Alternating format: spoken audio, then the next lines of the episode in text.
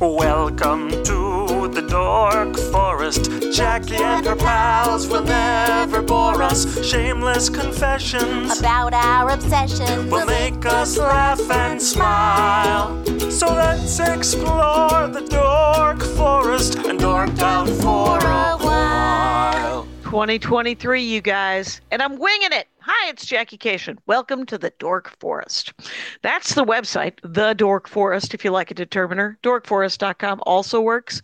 JackieKashian.com has all of my stand up information. Like it has videos, it has pictures, it has links to this podcast and to my other podcast with Lori Kilmartin. It has a merch store that has Dork Forest t shirts. It has all of my stand up merch and all of my CDs and DVDs. So that's what you know about websites. There's an opportunity because uh, we're in the new year here that you can donate to the Dork Forest. I don't have a Patreon. I don't have uh, anything really set up, though I understand you can set up on PayPal a monthly if you wanted to. Uh, you could donate and uh, be of uh, to support the show. This is the 17th season, the 17th year I've been putting this stuff out. It's free, but if you have money and would like to throw me some money, boy, howdy. Uh, uh, there's a PayPal. The, and there is at my webs at my email address actually, Jackie at JackieKashian.com, which you can also email me and tell me how much you're enjoying the show. You can also do Venmo if you'd like, which is just Jackie Kashian, no hyphen, all one word. Picture of this, this person, me, and then um, I think that's it. I think I have Zelle, but it's too complicated. Other than that, let's do the credits. Patrick Brady still in, fixing the audio all these years later. Give it up to Patrick Brady. That's what a lot of your donations support, by the way, because I like to uh, share the wealth. And then um, Vilmos, he does the websites. And Mike Ruekberg wrote and sang that song, composed and sang that song with his wife now, Sarah. And uh, at the end, he sings uh, the Mexican hat dance, which is always fun. Anyway, I'm sure there's more to it. There's a band camp that has a bunch, it has like a, a, a stand up storytelling album that was never released. It's uh, There's also a, a bunch of live episodes that many of them are free. There were 200 episodes that were not pre recorded, and I sort of culled through those and I pulled like 17 of the best ones. There's an album collection of that, 17 hours of Dork Forest. If you run through all of the episodes, go to bandcamp.com, Dork Forest, or Google those words and you'll find it. Anyway, there's probably more. I can't remember any of it, but you're doing great. Feel free to enjoy the show. Okay, Jackie Kashian doing a little bit of a Dork Forest on the fly with Jeff Baldinger. Welcome back to the program. Thank you for having me, Jackie. It's great to be back. It's great to be here. It's great to be uh, Anywhere. a last minute addition. Right, well, you know, I just I have uh, amazing. yeah. Well, there's uh, I've We've been, been trying to do this for a long time. We've been Right. like the There's- the schedule has been back and forth. It's like I'm available now. Uh, I can't do it now. I'm available this time. No, I'm available now. And right. Well, it's uh, it's the hardest part is the scheduling. So everybody who wants to do the Dork Forest, you can in Yeah. theory.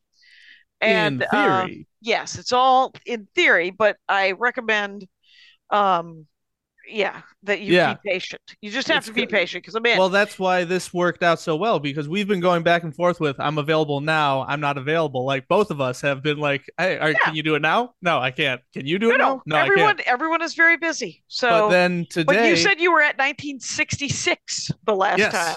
Yes, we Us discussing the scheduling, unless that is your dorkdom, can't possibly be of interest to the Rangers of the Dork Forest. Scheduling this program is actually Jeff Baldinger's uh, dorkdom, you guys. It's it's what uh, I do. It's what I do. But I got the email. You know, I I literally just got home from the airport, and I got the I opened my computer, got the got the email. Can you do it right now? I'm like, actually, I can. Why not? It's it takes an hour. There's maybe ten minutes of b- back and forth a little bit before and after, but it's at Jeff Baldinger on Yes. Twitter and Instagram, right? And Yes, Baldinger is. B A L D I N G E R. Yep. Your comic, very funny. Huntington Beach on February 24th. Yep. Doing the Crockett, doing Seattle on July 20th, my birthday. Yes. Oh, happy And- birthday! Thank you. Don't forget to send the shout out. I will send the shout out. I'll dedicate the whole show to you. finally, uh, and that everybody should email me. And exactly, so, yes, uh, so, yes. So, but I think you were on, and it was still the Beatles. It was, yeah. We we did the Beatles the last time I was on, and we got to 1966 when we got to the like yeah. I I think the I last think they broke up said, in like 75, did they or 70? 1970. Oh, I'm so sorry. imagine, just imagine, Jeff, if they oh, had five more years together. Pun intended? Huh? Imagine huh? Oh, John Lennon no, solo career. I, sadly, sadly. I wish I wish I had had a musical pun because think about how great that would be. I, uh, I it, would be it'd be the greatest. Imagine is not a, a, Beatles song. That is it's not. Lennon. It's a solo John Lennon song, and uh, uh, uh it, but it would have been is the 1970 song but if we're going to take that imagination of what if they had, had stayed together for another 5 years probably would have been on a Beatles album with silly little love songs ram and all things must pass and and Ringo's uh all I want to do is boogaloo you know it's it's great Oh, okay, because everybody went solo, and everybody, everybody, went did, solo and everybody did put out uh more songs that did they all have kind of a Beatles vibe after? Did they You kind know- of sound like Beatles songs after they parted? the only ones that did was in my opinion and people can Oh yeah, yeah. agree or is all- disagree the this is all Beatles, my it's a opinion charged topic. It's a charged Yeah. topic. Uh, very much so. Uh, but in my opinion, the only uh, solo Beatles album that really sounded like a Beatles album was Ringo's first album because all of the Beatles played on it. Oh, yeah, that would. Each song on Ringo's first self-titled album, like there's it- a song that John wrote, there's a song that George wrote, there's a song that Paul wrote. They all wrote songs for him and performed with him and stuff like that. So like I'm the greatest is a John Lennon song, but he was like, it's gonna sound too egotistical if I record it. So he gave it to Ringo. There's you know, and it sounds very jo- but like just just this is it- collaboration yeah. Sounds very beat it sounds the Ringo self-titled 1970 Ringo album sounds the most like the next Beatles album. That's interesting. And what was it called? It was called Ringo. Oh, was it? And Yeah. was it sort of a, a bit of a uh, at the time kind of GoFundMe? I mean, I mean, it feels a little rude to say it since they were all getting royalties, right? yeah, well, Did well, Ringo get uh, royalties or? well, as far as the royalties go, that that was a big reason why the Beatles broke up is the money issue of the Beatles. But uh, Oh. they had uh, management issues. Uh, it was a Uh, whole they- thing. We they- can get were- into that. They were printing money. I thought I would would imagine. well, that- people were printing money off of them for sure. Oh, and they and, oh, and they weren't necessarily getting they were the bulk of it, or they were not getting the bulk of it. They were not. Uh, they were not millionaires at that time. Uh, as far as the um, people were screwing them around. That was, and they made some bad business deals. That's a big reason, like, like why the riff happened between Paul and John is because John and um, George and Ringo all signed with this guy Allen Klein, who okay. was uh, kind of a seedy manager, uh, asshole guy, and Wait, a musical industry weasel? it's unheard of, unheard of, unprecedented, Unprecedented. Uh, and yet this was a precedent that um, that was then followed. that was then followed uh, because the Beatles are inspirations to us all uh, in all aspects. Um, but Paul uh, didn't like Allen Klein, and he didn't want to sign to it because he was, you know, trying to get money out of uh, what uh, Paul had in with uh, another manager who was his then wife's Linda Eastman's, uh, I think, brother or father, some relative of Linda. okay. Was the guy that Paul wanted to go with right. and, uh, and the other three wanted to go with Allen Klein. History has proven Paul to be in the right on that one, but there so there was a lot of money issues dealing with the breakup, and it's why the animosity between Paul and John was so great in that moment, in that time period, because it was a they were both hurt that they other one wanted to end the Beatles. Like the story you know it's all hyperbolic and it's all hearsay because we don't we weren't there but we only have uh well now we only have paul's word on it but the conversation between and that's another thing i want to get into lately paul has been doing a little in my opinion revisionist history on uh, the end why? of the beatles no because he can no, rebuttals. rebuttals. the only one who could is ringo and he's just happy to be around um right? I mean honestly he's been happy to be around since he was eight because he wasn't supposed to live past six i think oh, was Um, he a sickly He, child? he was a, he was a sickly child. He was a sickly right. child. Ah, um, the the 20th century. It was full of sickly children. Yes, can li- we especially in Liverpool. It's just right. you got some more porridge. I don't know. Um, but the uh, you know, apparently, uh, John said to Paul like, th- and so so this is from John's perspective. This is an Okay. interview that John did in uh the seventies where Okay. he said, you know, I told Paul that I was ready to leave the group. Okay. And I said that to him. So I was the first one to say, it's me. I'm going to quit the Beatles. I'm ready to be I'm done. breaking up. I'm going to break up with you. Yes. Then Paul publicly declared that he was leaving the group. And so the public thought that Paul left the Beatles. And so there was that sort of thing. wow. And so Paul, so the narrative was for a like- while, Paul broke up the Beatles, Paul left the group, but John was feeling like, no, it was me. I, you know, John was always kind of like, I want to be the, you know, Oh, yeah. Rebel, a- the guy, the right. He wanted to be the lead singer. So Right. uh, Ross and, And- Rachel, very Ross and Rachel. they very Ross and. Rachel, very Okay. Sam and Diane. If we're gonna take references from things that are moonlighting. moonlighting. Sure. very, uh, I'll take, uh, you know, Nick and Jess from New Girl. I'll, I'll, As I'll, long as it I'll isn't- take it closer. It's probably more like Luke and Laura from General Hospital. there you know, it is. He raped her, and then they fell in love. well, Uh, that's a classic love story, right? right. Or- it's the seventies all It's- over. It's the seventies all over. Yeah. So, um, oh my god. okay, so they both claim to sort of be the one to say, "I want out." Right, but now Paul has been very adamant about John being the reason that the Beatles broke up. He's been saying it's like John said that we were going to break up. But there is a thing. I don't know if you watched the Get Back series the Nope. on Disney Plus. okay. It's if you have a spare nine hours, it's a great watch. okay. Um, but there's a scene in there where George and John are talking to each other, and uh, George is, you know, kind of, you know, in his feelings about not getting enough songs on the album, as he's wont to do. He's got a lot of them. Sure. And he was kind of talking to John about maybe releasing just a solo George album, but still being with the Beatles. And John was like, "Yeah, that sounds like that sounds good to me. Like we should we should be free to do stuff like that." yeah. And Paul apparently, you know, Paul was away during that time, and Paul, having watched that scene with Peter Jackson, had never seen that before, and he was reacting like, "If I had known that that was in the narrative." We probably wouldn't have broken up the way we did if we all just were like on the same page, like, hey, we'll still be together A band, but and we'll all still be a band, but we are also free to do our own solo stuff. Like, if, right. you know, if if I had known, if I had known what would have happened, you know, like that sort of stuff. Because him and John during that time, John was very infatuated with Yoko and on heroin and just not uh, always Wow. in the I like right that those are equal. I like that those are equal.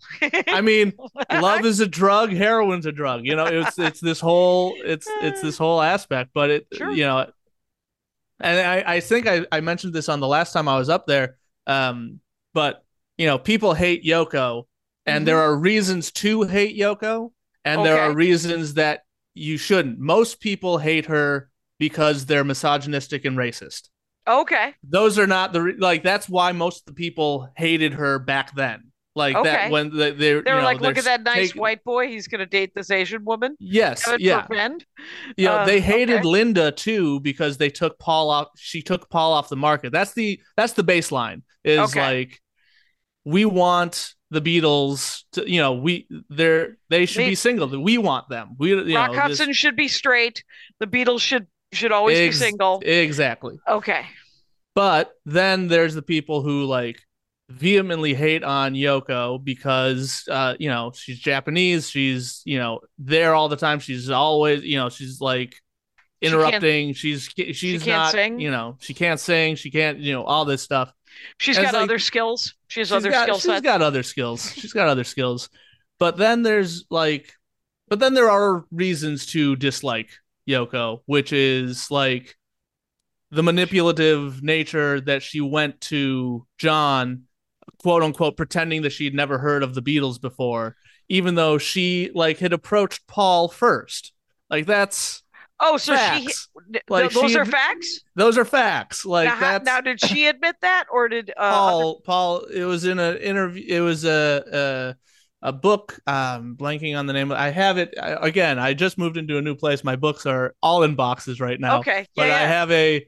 Uh, I think it was a book by Geoff Emerick, who's one of their um was one of their uh Biographer producers. guys, Their- or- Not biographer. He was he was there. He was in the studio. He was he was one of their sound guys okay, uh, mixing mixing and mastering along with uh, uh, George Martin.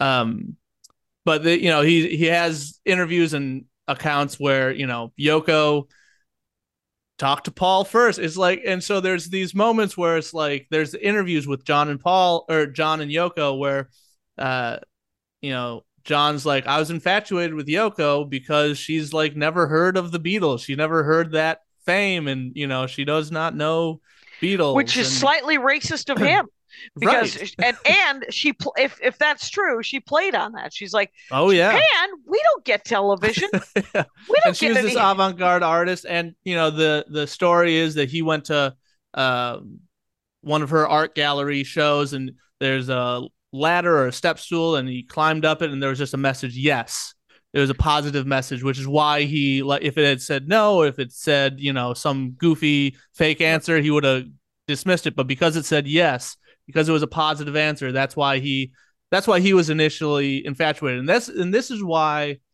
i get like frustrated with people who like complain about Yoko to an extent because it's like John's feelings for Yoko were real. Like he Yeah. legitimately loved her. right, these are actual like, human beings This, get this is an a actual person who really cares for this person. You know, as fucked up as John's childhood and life was, it's another reason why he went full board into Yoko, who, for all accounts, was a fairly controlling person. That's what John needed. That he need he was attracted to mother figures. You know, he had mommy issues, in, insane mommy issues. You know, right. his mom Right. was killed in front of him, you know, by getting run down by a uh, off-duty cop. You know, it was an off-duty cop that was drunk driving and it hit it hit his mom. So that what? establishes oh. the hatred for police on John's what? end. That and is his- crazy. His aunt Mimi, who raised him, you know, would say things like, you know, the guitar's a good hobby, John, but you'll never make a career out of it. You know, and Right. you know, his dad didn't come into his life again until his 1975, abandoned him, you know, all, you know, made him Did- choose. Oh, is it his aunt or his or his dad? His and after So- the, the his mom and dad were together. His mom was So- killed. No, his mom and dad were not together. They Okay. had gotten divorced and uh the dad made John choose between the two of them. Like you got to choose who you want to come with. And initially oh, for good- John like there was no shared custody. there's no shared custody here. Wow. Initially John went with his dad but then ran back to his mom because he's the a dad child. just left. Yeah, Yeah. because he wanted mommy, and then and then left, and then the mom being a teenager, uh, Oh, really? yeah, kind of let her older sister Mimi raise John, and Okay. would kind of come in and out of John's life as a friend. Ah, Uh, and then when they were really starting to get together, like John's mom taught him ukulele and banjo chords, kind of taught him the fundamentals of the guitar. Okay. Um, and you know, they were starting to get together, you know, when he was like 14, 15, starting to get a better relationship with his mom. hmm Uh, and then she was killed. You know, it wasn't, Right. she wasn't murdered, but she was, you know, Right, but then she she got killed. She died. So the first, how old were now? This doesn't really. I mean, I suppose it's It- it's it's all it's, dork. it's all It's- fascinating. So yeah, um, I think, I think it is. Right. And how old was he when they got divorced?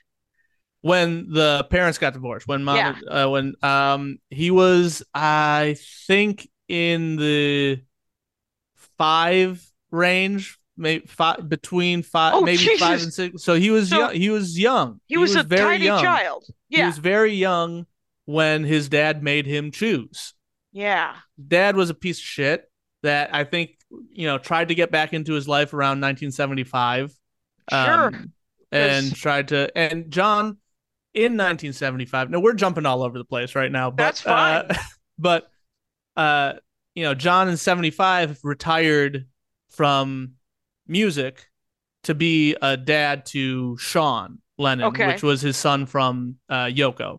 Right. He had been a really shitty father to Julian, which is his son from Cynthia. Sure sounded. I mean, just uh, what little I know about John Lennon is uh, he just he seems like an egomaniac, but a very gifted egomaniac. Yeah, yeah, exactly. I mean, that that's the thing. Um, It's why John- I, I I here's with cursory, not enough information about their backstory. This Yeah. is this is what I like. I like John's stuff. I think better in the Beatles and his solo Mhm. stuff. Yeah. Um, though I get that Paul is he does a lot of different like more different stuff. He Right. he experiments so much when they break up that it's neat. Like one album to the next is very very That- different. yeah, yeah, and, And but Paul also was in a stable relationship with a perfectly nice woman who may or may not have mis- been missing a leg. So that's much later, much later. So that's uh that's nineties, that's early thousands, Paul, when he dated the woman uh Without uh, the leg. without the leg. Yeah, Oh, so Linda had a leg. Linda had a leg. Linda was, and uh, they were the- together forever, right? They were like Paul and Linda were like the they were they were together so long that they both voiced uh themselves on The Simpsons in the episode where Lisa becomes a vegetarian. Which, oh my God. which is and it's the reason why Lisa is still a vegetarian because in Paul's uh, contract to do it, it the way he agreed to do it is you can't change it back. You Oh. can't have Lisa not be a vegetarian in the next episode. She has to stay a vegetarian. And Uh, so one of the greatest lines in all of The Simpsons is So you're never going to eat bacon. You're never going to eat pork chops. You're never going to eat ham. Dad, those are all the same animal. oh, oh, sure right. Some the magical, magical, animal. animal. It's my it's literally it. one of my favorite lines from The Simpsons. I, I and that's uh, from that same episode when he when she meets uh when she meets Paul and Linda and uh yeah we just come to Springfield sometimes and hang out in Apu's garden in the shade and uh, and Apu's like I was considered the fifth Beatle. Sure you were Apu. That's very funny. Um, oh but that's uh but yeah that uh so they were together for a long time. Linda unfortunately died. Um I don't remember. I it might have been can I, I it might have been cancer. I'm not positive though. I right. believe it was but Oh, that that actually does sound uh familiar too, right? yeah yeah I I'm pretty sure that it was breast cancer I think um if I'm Okay. remembering correctly but then after Linda uh, there was Heather Mills which was his next uh I think she was the next uh wife and I'm not positive she might have been the one without the leg Okay. the wooden leg I think Right, Heather right. Mills was That sounds right. That also Yeah. sounds right. So Yeah. Paul Paul and Linda are together for what, 30 years or yeah yeah Okay. at So- least at least 30 years all right. And um and it worked. And then They, then- so that was the thing that and the in the 70s the big rivalry between John and Paul was very uh apt where John had Yoko in his band and you know the Plastic Ono band so Paul put Linda in his band on, on keyboards you know it's like we're we're we're rivals in everything you know it's In it was a very civ- uh, is a very sibling rivalry you know it's um, yeah. And John Yeah. yeah so what were you gonna say Well, it just seems like neither one of them were really going to be ever be in bands. Like Well- if they had not if they had not met Paul and and and John, yeah they would have had other jobs. Like Yoko would have and she is an artist, right? Or is she She's an avant-garde artist. Uh, yeah, to this she- day, right? That's her To this day, yeah. that's her call. A, It's like when it's like when I say I'm an actress. yeah, Am I? Uh, if someone lets You me act. act, I love it. I Yeah. enjoy it. I want Yes. to do it. But quite honestly, I'm a comic uh, right. because I seek that out and I will always be a comic. I don't know if I will always be. So I think with Yoko, she will always be an artist. right. Yeah. Absolutely. Yeah, it is. Music is not her. The, Music's the not her art. she- yeah, that she has to do. Yeah.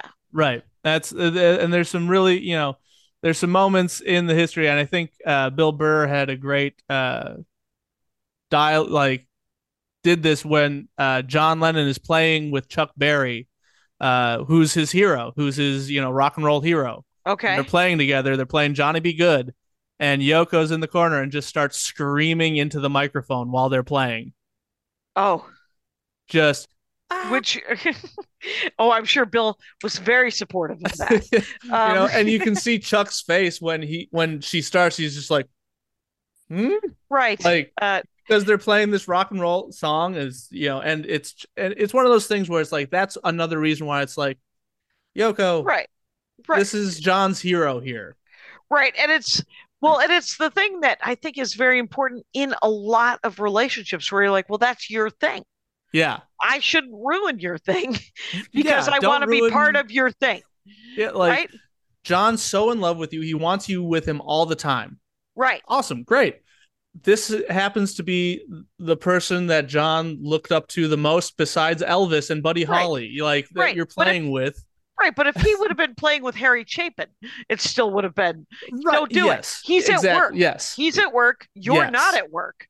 Uh Yes. it's it's it's like taking your dick out in the in the green room. yeah. Everybody's what are at work, doing here? We're, What are you doing? at work. What are what are we doing? right. You're actually it's gonna interrupt it's gonna it's blow gonna the flow. disturb the flow of this whole Yes. thing. yeah. It's like And think it's- about what the memory you want to have 20 years from now about this moment and Yeah. see what actions you decide to take. You yeah, know, and and, and and it's not adding to the it's not adding to it, right? Because it's, it's whatever, Detracting like- from it. Yeah. right. It, oh, in this case, so very detracting from it because that sounds horrible. But um, but like if you know if Andy's doing a play test of of of, of a new game, Yeah. and he's looking for feedback, we all give him feedback. Of course. Um, But he would also like us to listen to him as he explains how to play the game. Don't be on your phone, not listening, and then when you start playing the game, you're like, "What am I supposed to do?" You're if like, you had been listening, if you had been Yes. a part of this, "Yeah." if from- you, if you had would been all have been explained. right, if you had also thought about me while you were thinking about you, uh, Mhm. yeah, because Have there's uh, a- the smidgen of empathy. yeah. It's a- Smidgen. just yeah it's just you have to you're part of a partnership be aware that Right. there's yeah there's sometimes because he doesn't he does we both drive each other nuts like he will give me advice about the stand up and i'm like didn't ask for it actually Exactly. but i i understand where, where you're coming from Mhm. you didn't you didn't get it That is it, exactly the best feedback that i've ever heard in my life but uh That's another another Simpsons great quote. yeah What am I doing wrong? Well, you're falling down a lot. Work on that. what is is that the clown That's when uh when Lisa is taking uh tap dance oh and the instructor's like tappa tappa tappa. I uh, am. I I just don't know what I'm doing wrong. Well, you're falling down a lot. Work on that. Thanks. Yeah. Okay. That's perfect. not as advice. helpful not as Yeah. helpful Beautiful. Yeah. So, um, yeah, so I, it's interesting that they both add them. So, Yeah. so in, in that, okay, but we should actually let's uh take a break. My ad, my ad, my ad. I'm about to do an ad. Rangers, this show is sponsored by BetterHelp. You could, you know me.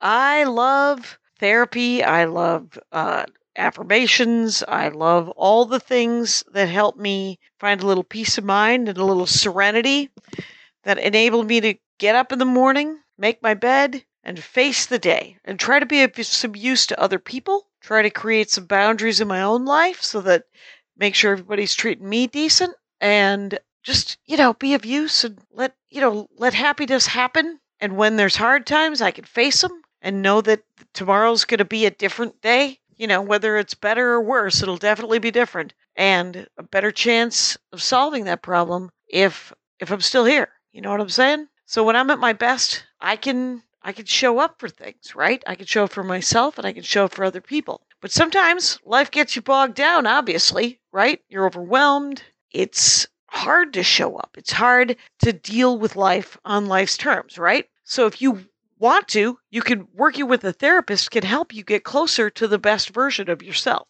I've done therapy and it's helped. It helped. If you could be honest with yourself and with the person that you're working with, I have to tell you, my therapist was like, "This is not a place for you to try to make me laugh because I don't want to. I want you. I want to help you." So, uh, that was what made me realize that I had to be honest in therapy. But it really helped me see what was going on and some of the patterns in my life, and to let go of a lot of anger and resentment that was holding me back, and help me be a better person. So if you're thinking about giving therapy a try, BetterHelp is a great option, just so you know. And it's online, so you don't have to go anywhere. It's convenient and flexible. It's great. There's a questionnaire. There's a short questionnaire. You get matched up with a licensed therapist, and you can switch therapists at any time for no additional charge if it doesn't work, because sometimes it doesn't. But they have a lot of different people. They have a lot of different choices. You do this short questionnaire, you do it.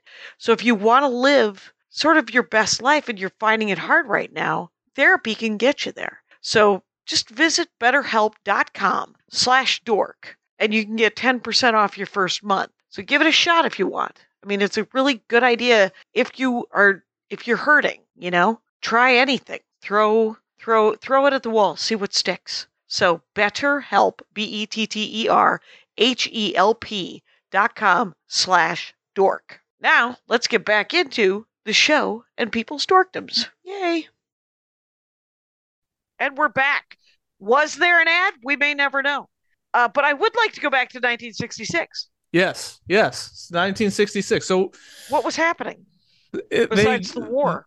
Well, that, that it's a big part of what was happening is the war and and the turn into psychedelics and the turn into protests and the turn into a more um Less poppy, kind of more. less poppy, more rock, more uh I guess you could say matured lyrics. I, I'm not going to say matured sound overall, simply because I happen to think, you know, a lot of people talk about early Beatles music, you know, 62 to 64. Uh, Okay. As you know, very pop, very like you know, it's like she loves you, yeah, yeah, yeah. I want to hold your hand, you know, a very, you know, lovey-dovey pop, blah blah blah.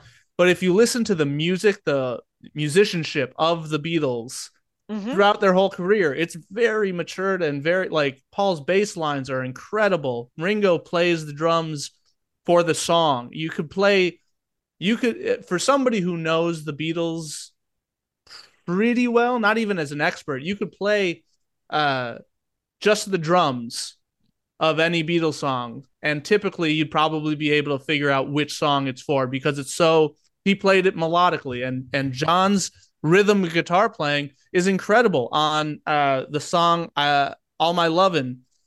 John's rhythm playing of the triplets at, at the um uh, on the rhythm guitar of that song is so incredible. It's, it's What album is that on? to do. That's on a hard day's night And is that one uh, 1966 on? uh no that that's a 1962 album Okay, Um, so the early stuff. first- so i'm like so You- what yeah. I'm what I'm saying is like a lot of people would say like starting 1965 66 that's when the Beatles reached kind of maturity and more uh musicality and more experimental stuff and and all that stuff but what I would say is they reached more experimental they started expanding beyond their initial Oh. influences of just straight rock and they like like like Picasso. Picasso Yes. knew how to draw a normal face. yeah he just decided that I'm going to try something else. Exactly. They were Okay. so successful that then they were able to say, "Hey, we're not going to put any covers on our albums. It's all going to be us. We're not going to do anything else." You know, because the early albums they had covers. They had you know,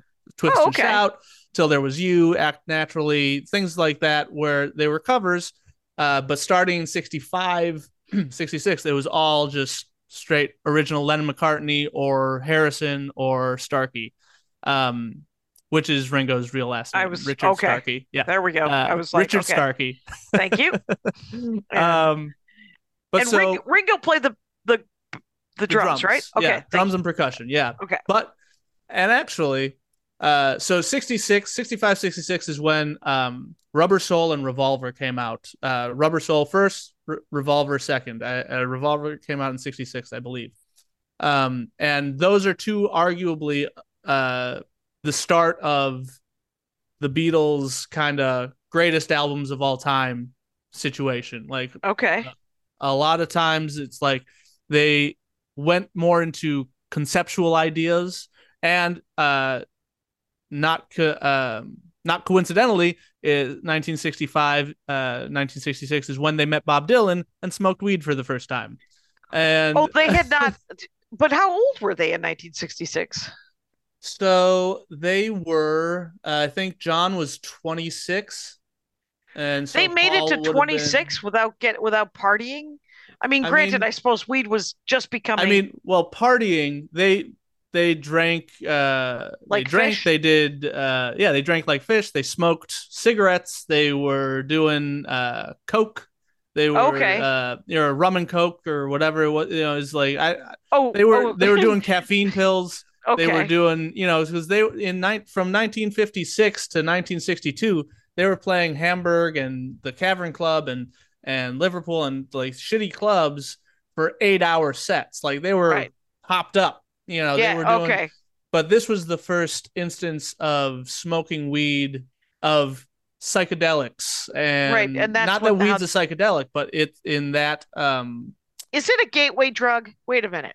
In Uh, for, no, for I- them, it was a little bit of a gateway drug, just because it introduced them into a mellower point of view. It's only saying, a right? gateway drug yeah it's only a gateway drug in the sense that is there anything what what else can make me feel kind of like this Yeah. uh, you know it's it's not a gateway drug like oh no doing weed is going to make you do heroin even though that's the trajectory of john but that is right. That because is the trauma, trajectory of right. Not Right. of that's but it's just that was just John, he has not- an addictive personality, exactly and he was fabulously famous and wealthy, and people And kept handing anything. things to him. exactly there's a difference it's right. weed, just- weed's not a gateway drug it's, It's but it's very hard to be 26 and idolized. and It considered is- a god and Right. the, uh, the I mean, you is look at look at football players. Look yeah at yeah, look at look at actors. When people hand you things, including like sex, you know, all of it. That's All that's it, the thing that that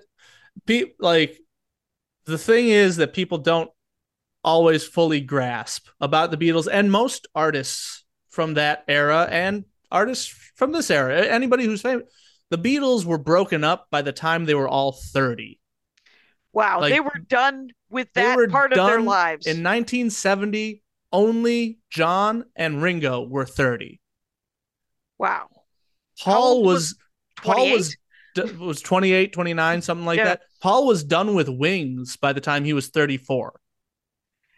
and Paul and John was dead by the time he was 35 or 36. Paul was dead right before Uh, John, or John. after uh, John John was dead right before his 40th birthday. One right on So or before so 79 he was something. he was he was he died in 1980 December he died December 8th 1980 and his birthday was October 9th.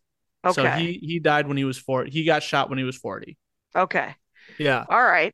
Wow. and so yeah that is uh the that is a hell of a trajectory. so like at 40 years old john had retired in 1975 to be a stay-at-home dad Yep. and then in 1980 came out with um, milk and honey which was a big comeback album for him and then got shot and it was just like Right. you know luckily him and paul had made up by then they Yep. had the come together and, and stuff like that but it was just like the age range like think about so the point being in 66 from 1962 to 1970 the beatles were in their 20s yeah. think about you in your 20s oh, it was a mess, like- and I was poor.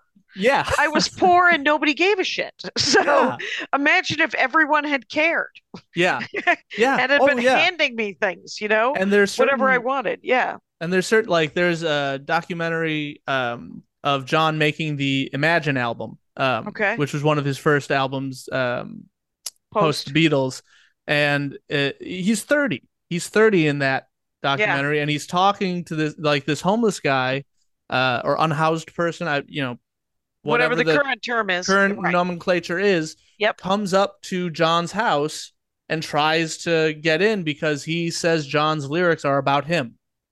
And he's Okay. like, you wrote this, you wrote these songs about me. Like you're talking to me right. in your music, and like you, like I'm supposed to be here. And John is like, well, no, I was writing them. You know, they're all about me. But you know, hey, come inside, have have some food, have like Mhm. this is a 30 year old guy who is like when I watch it and you know like when I first watched it I was maybe 10 or whatever thinking oh this guy is old this is an old Yeah, guy but yeah, like now that I'm older than he was then Yep. I'm like at 30 he has the wherewithal to see that this guy needs help this Yeah. guy is you know crazy but he still invites him into his home takes gives him a meal and says like hey you know i appreciate you being a fan but the music is just about me and Yeah. maybe about yoko but that's pretty much it like it's you're reading into it. like that's all it is you know Well, I, I think at the time too, and because he was killed by ostensibly a fan that had gone nuts, right? you know that uh yeah mark david chapman uh ran into james taylor before going to see john Okay. James Taylor was at uh uh neighboring hotel. I just uh he just told this story on uh Stern a couple years ago, I think. But uh yeah, apparently he got his autograph too. Oh, um, wait, Chapman was the guy who killed. Yeah, so Mark David Chapman was the guy who killed uh John Lennon and had got his autograph earlier in the night.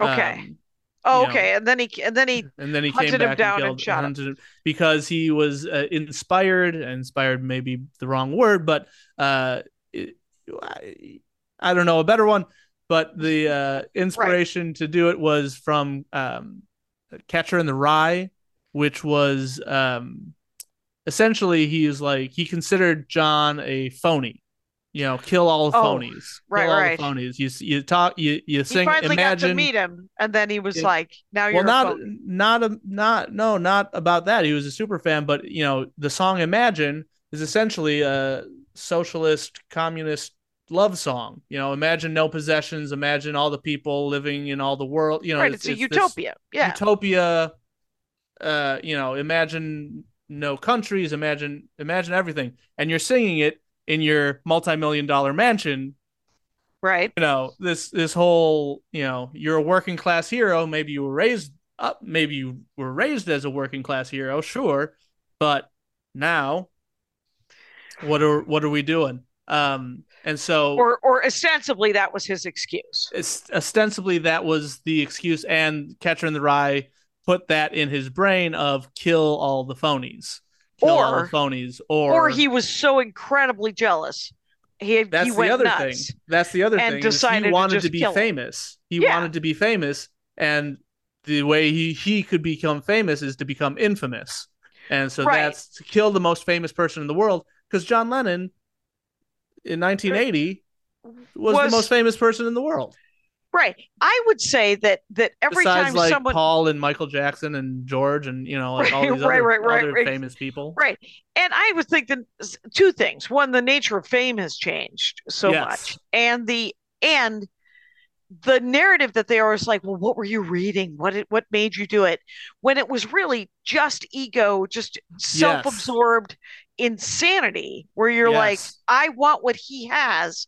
And when you're seven years old, you go over and punch him in the nose and take it. Right, If you're if you're a bully then. right. And when you're 35 years old and just as nuts, you get a gun and you, you kill don't someone. get that. Yeah, exactly. And that and that's the thing. And for and so don't time, blame it on that weird Catcher in the Rye book, which, by the way, is a Ferris Bueller of a of a book as far as yeah i mean that's the, the thing is like that the uh you're absolutely right. And Yeah. it's the um the reason for the catcher in the rye quote unquote blame is because that's what he kept saying is i read catcher in the rye. That's what the narrative is. The other thing is i said his name a couple times but one of the things was he wanted to be famous so most people were like don't ever say his name again. Don't give him what he wants. Oh, right, right. Is he still alive? He is still alive. He's still in prison. There's part of me He that's like, what's up? What's up with that guy? Yeah. It's He's, uh, well, he's still in prison. He he's life without parole. Okay. Um, you know, that's he is still there. He's you know, yeah. and I'm not going to say his name again because Okay. I, Well, you know, just- Manson was up for parole. They almost gave it to him. really, Yeah, and um, you're like, no, no, I am so sorry. yeah, Uh, that uh, you're gonna, you're that guy, that guy's not going to use any sort of free time positively. And because That's- and that I mean that can we can get into a whole, whole other conversation about what the uh state of prison and reform and rehabilitation could be or should be or and all that stuff There is for a people like that and you know it's it's like what what's the responsibility of society for people who want to disrupt society I know. did do I did do an episode of the Dork Forest about education in the in the Mm. in the in the system and how hard it is yeah because there's no money and there's no interest in rehabil- rehabilitating normal Right. people who Yeah. get arrested. And so this sort of, you know, that that yeah, that would be a separate that would be a Yeah, separate a whole- for sure. and and something that I'm not a dork about, so I, I can only I would only be able to speculate and We would just have opinions. anecdotes. yeah, would have- exactly. Which is another great thing about the Dork Forest is that we don't have all all- the information, you guys, but boy, do we have opinions Ooh, I I have I we should do a whole dork forest about opinions because I'm a dork about my opinions. I will say this too. This is I'm going to go back. Is that um the nature of fandom where Mhm. people are like, everyone is a little more self-aware of the kind of fan they are too, yeah, because like the people who listen to this show and people who are fans of my stand-up are like, I feel like I know you, and I'm like, right, and you kind of do, but I sadly of. don't know you, yes, right? I mean, Yes. and and There's a great it. line. There's Yeah. a great line. The, the thing is, they are getting it now. They didn't used to get it.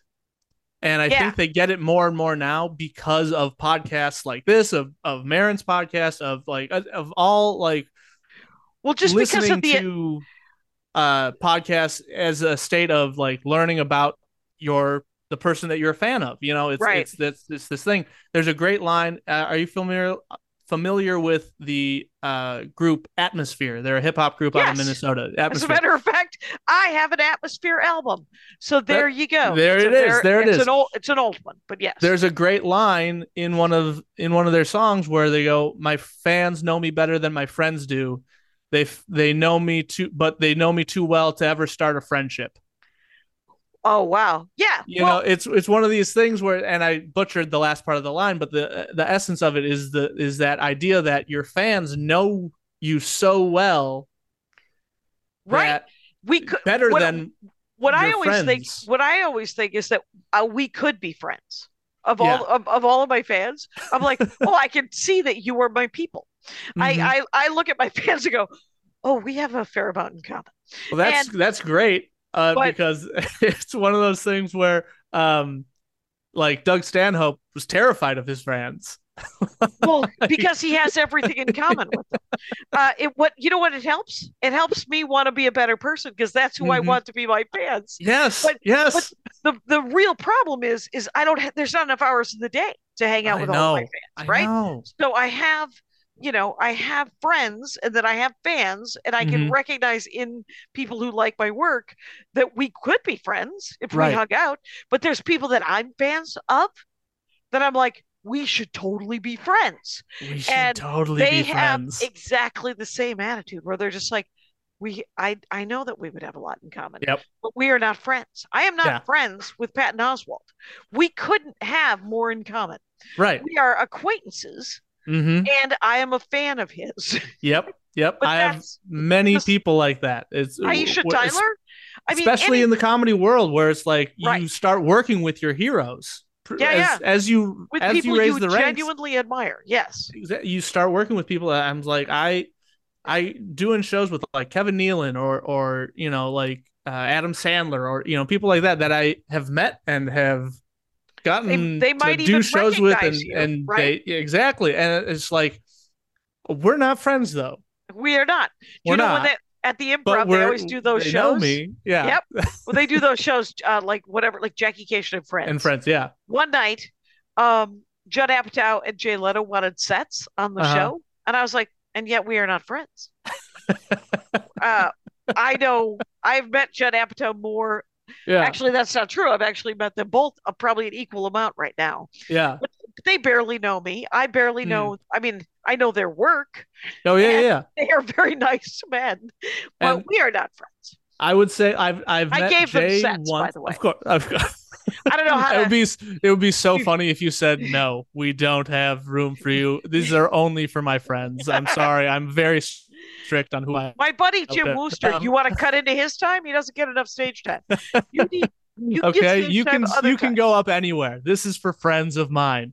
Yes. Um, I've only met Jay once at Mhm. the Improv, uh, but I know Judd uh pretty well actually, which is another crazy thing. It's like we became friendly. Like I Yep. would not say that we're friends, but we are very friend. Like we, you know, we see each other at the Improv or the Comedy Store. Comes up, gives me a hug. We, you know, we Yeah. are friendly, and people have approached me because they've seen me talk to Judd. Yep. One Well- of the funniest things that happened uh, recently is um, we were uh, Judd and I were talking at the improv, and he had just done a set. Uh, I was about to go up in the other room, and we were talking, blah blah blah blah blah. It's like, well, great seeing you. I'll, I'll talk to you later. Bye bye. Uh, bye. He he leaves. I have a beard at this time. I'm clean shaven right now, but I had a beard at the time. Uh, this woman came up to me. I don't know this woman, uh, but she comes up to me and she starts going like, "So stand up's crazy, right?" I'm like, "Uh, yeah, I guess so." It's and then she just kind of stops and goes, "Wait, you're not Seth Rogen." oh my gosh. And No. I go, "No, I'm not." No. And she goes, "Well, then how do you know Judd Apatow?" Oh, because he's alive and he's walking the earth. Uh, what? and he's it's a comedy club, right? It's weird. right. the weird- the- Yeah, it's just that like the weirdest experience. It's like, so you only came up to me because you thought I was Seth Rogen, and that's Yeah. and I knew like that Which- is Which is a how Yoko of her. Anyway, Right? let me just say to bring that- it back. to bring it back. Chronic migraine is 15 or more headache days a month, each lasting four hours or more. Botox, onabotulinum toxin A, prevents headaches in adults with chronic migraine. It's not for adults with migraine with 14 or fewer headache days a month. It prevents, on average, 8 to 9 headache days a month versus 6 to 7 for placebo. Prescription Botox is injected by your doctor. Effects of Botox may spread hours to weeks after injection, causing serious symptoms. Alert your doctor right away, as difficulty swallowing, speaking, breathing, eye problems, or muscle weakness can be signs of a life threatening condition. Patients with these conditions before injection are at highest risk. Side effects may include allergic reactions, neck and injection site pain, fatigue, and headache. Allergic reactions can include rash, welts, asthma symptoms, and dizziness. Don't receive Botox if there's a skin infection. Tell your doctor your medical history, muscle or nerve conditions, including ALS, Lou Gehrig's disease, myasthenia gravis, or Lambert-Eaton syndrome, and medications, including botulinum toxins, as these may increase the risk of serious side effects. Ask your doctor and visit BotoxChronicMigraine.com or call 1 800 44 Botox to learn more. Have you ever? Did you ever get to meet them? So I met Paul McCartney twice. Jeff Baldinger has met Paul McCartney twice. Yes. By the way, it's at, not Jeff Baldinger. Uh, It's at Jeff Baldinger. I do go by Jeffrey Baldinger. which is uh, weird that he would be at Jeff Baldinger, but but, the- to be called reason- Jeffrey. Yeah. The the reason being is there is another you Someone's we taken uh, it. the the uh we know Brian Baldinger. Yep. He has a brother named Jeffrey. Oh. And there is there there- there's been some back and forth. We we get Oh. along great and it's just but we we've exchanged emails and we've apologized to each other for having the ones that the other one wants. right for having names, and uh, you could yes, switch. I'm Okay. eh, it is what it is. a but different it's- day. A different. It- it's a different day. But uh, yes, I'm at Jeff Baldinger on Twitter and Instagram. Uh, I'm at Jeffrey Baldinger on TikTok. So Oh, okay. Oh, that- there you go. On that front, uh. J E F F R E Y. There you go. It'll be in the notes, Jeffrey. Yep. and I will. Um, Um, there you go. But so I met Paul McCartney on a night, and this is actually all full circle. This is actually the night that Judd and I became friendly with each other. It was because Oh. we bonded over the fact that we were meeting Paul McCartney. at Oh, the that's- improv. That's at the improv. At the improv. He Wow. it was a comedy juice night. Uh, Okay. If you remember comedy juice, uh, uh, They're still they're still doing it. they're still doing it. Hmm but this was back when it was at the improv it was Yep. a wednesday night i believe and What year?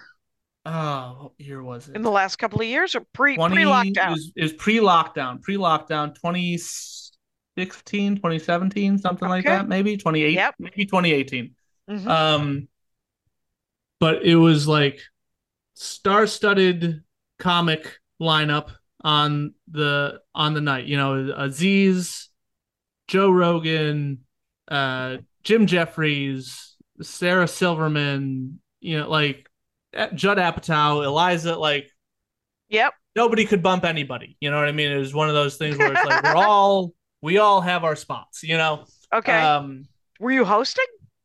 i was just there i was just oh, there you were just there just- because people were there because i was just to you know, see my- the menagerie. so, yes. so my friend my friend sandy danto was hosting um do you know sandy? Sandy a hilarious probably comic. probably. Yeah, hilarious comic. He was hosting that night. Like i went to you know see him and and kind of like just be you know his uh, hang out you know?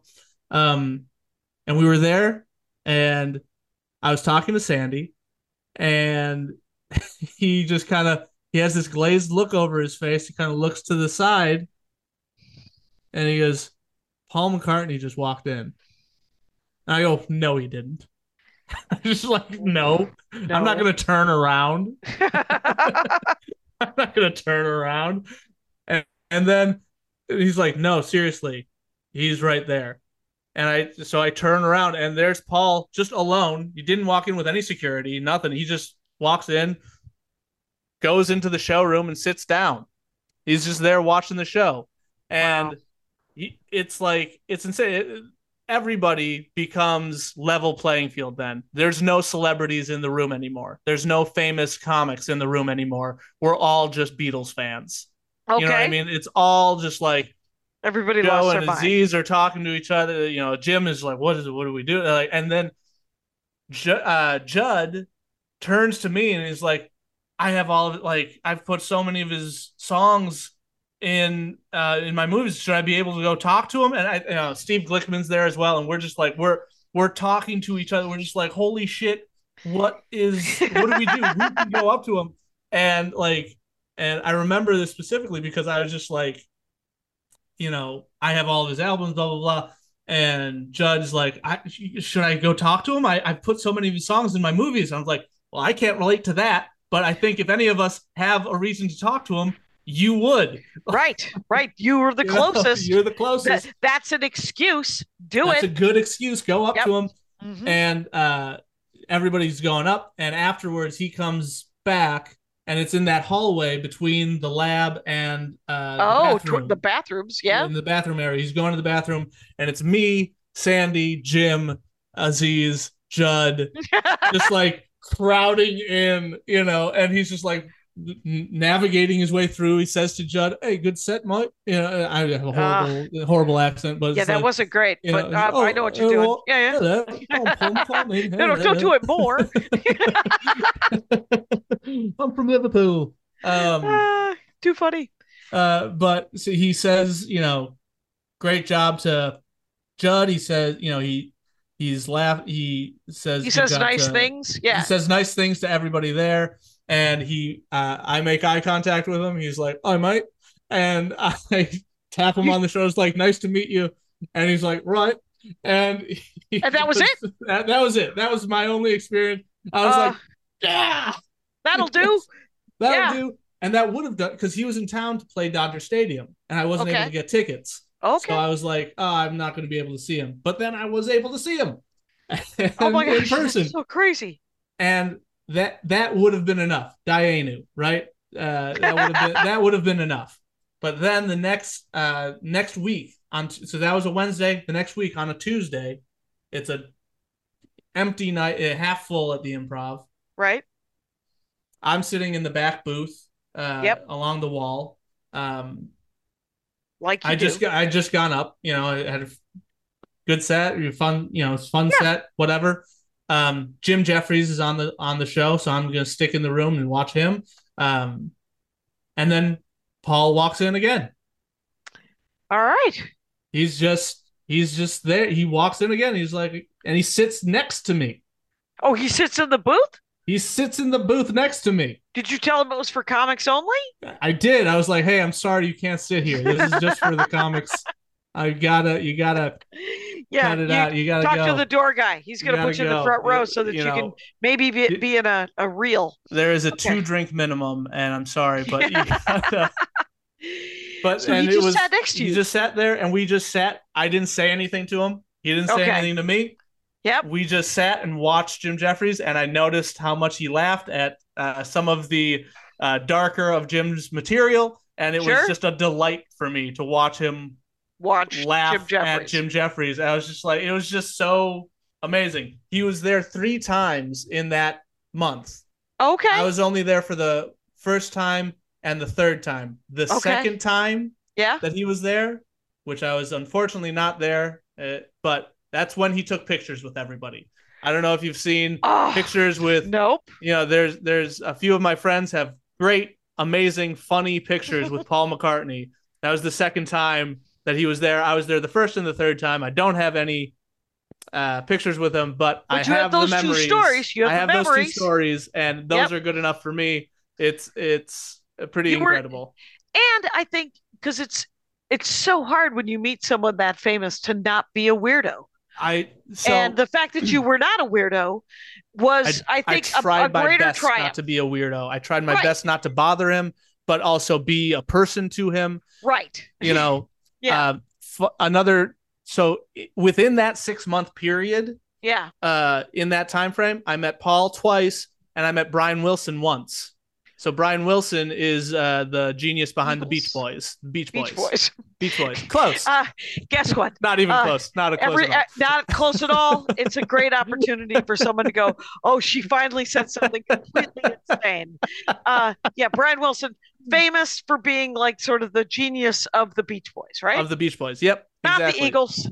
Not the Eagles. I'll be That's over here. uh, D- Don Henley and Glenn Frey, I think. Sure. Um, Mhm, but mhm. uh, I met uh, Brian Wilson because I got to go to the premiere of the movie Love and Mercy. Did you see that movie?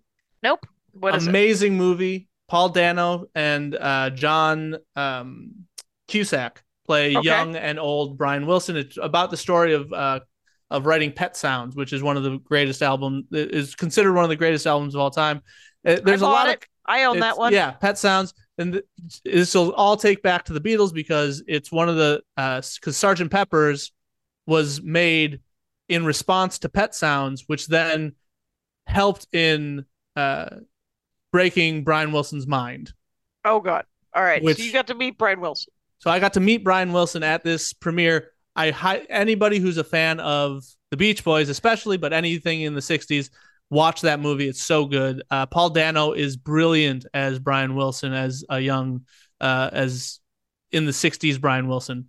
Um, but so everybody's at this premiere, like everybody who ever played with the Beach Boys, and uh, it's like I don't think I'm going to be able to meet anybody, Right. you know. But just like I'm just there because I'm a guest of a guest, you know. Yep. Like Mhm. um so I'm standing in the back while everybody's like coming down the stairs and you know coming like oh this is, this is I'm just like I'm not even going to try to get close and so I'm in Yep. the back uh, by the bar in the back and I just out of the corner of my eye I see the silhouette that I recognize I'm like I turn over and it's just Brian Wilson sitting alone in a chair away from the entire crowd just hiding and yeah. I'm just like oh well that feels par for the course, by Yeah. the way.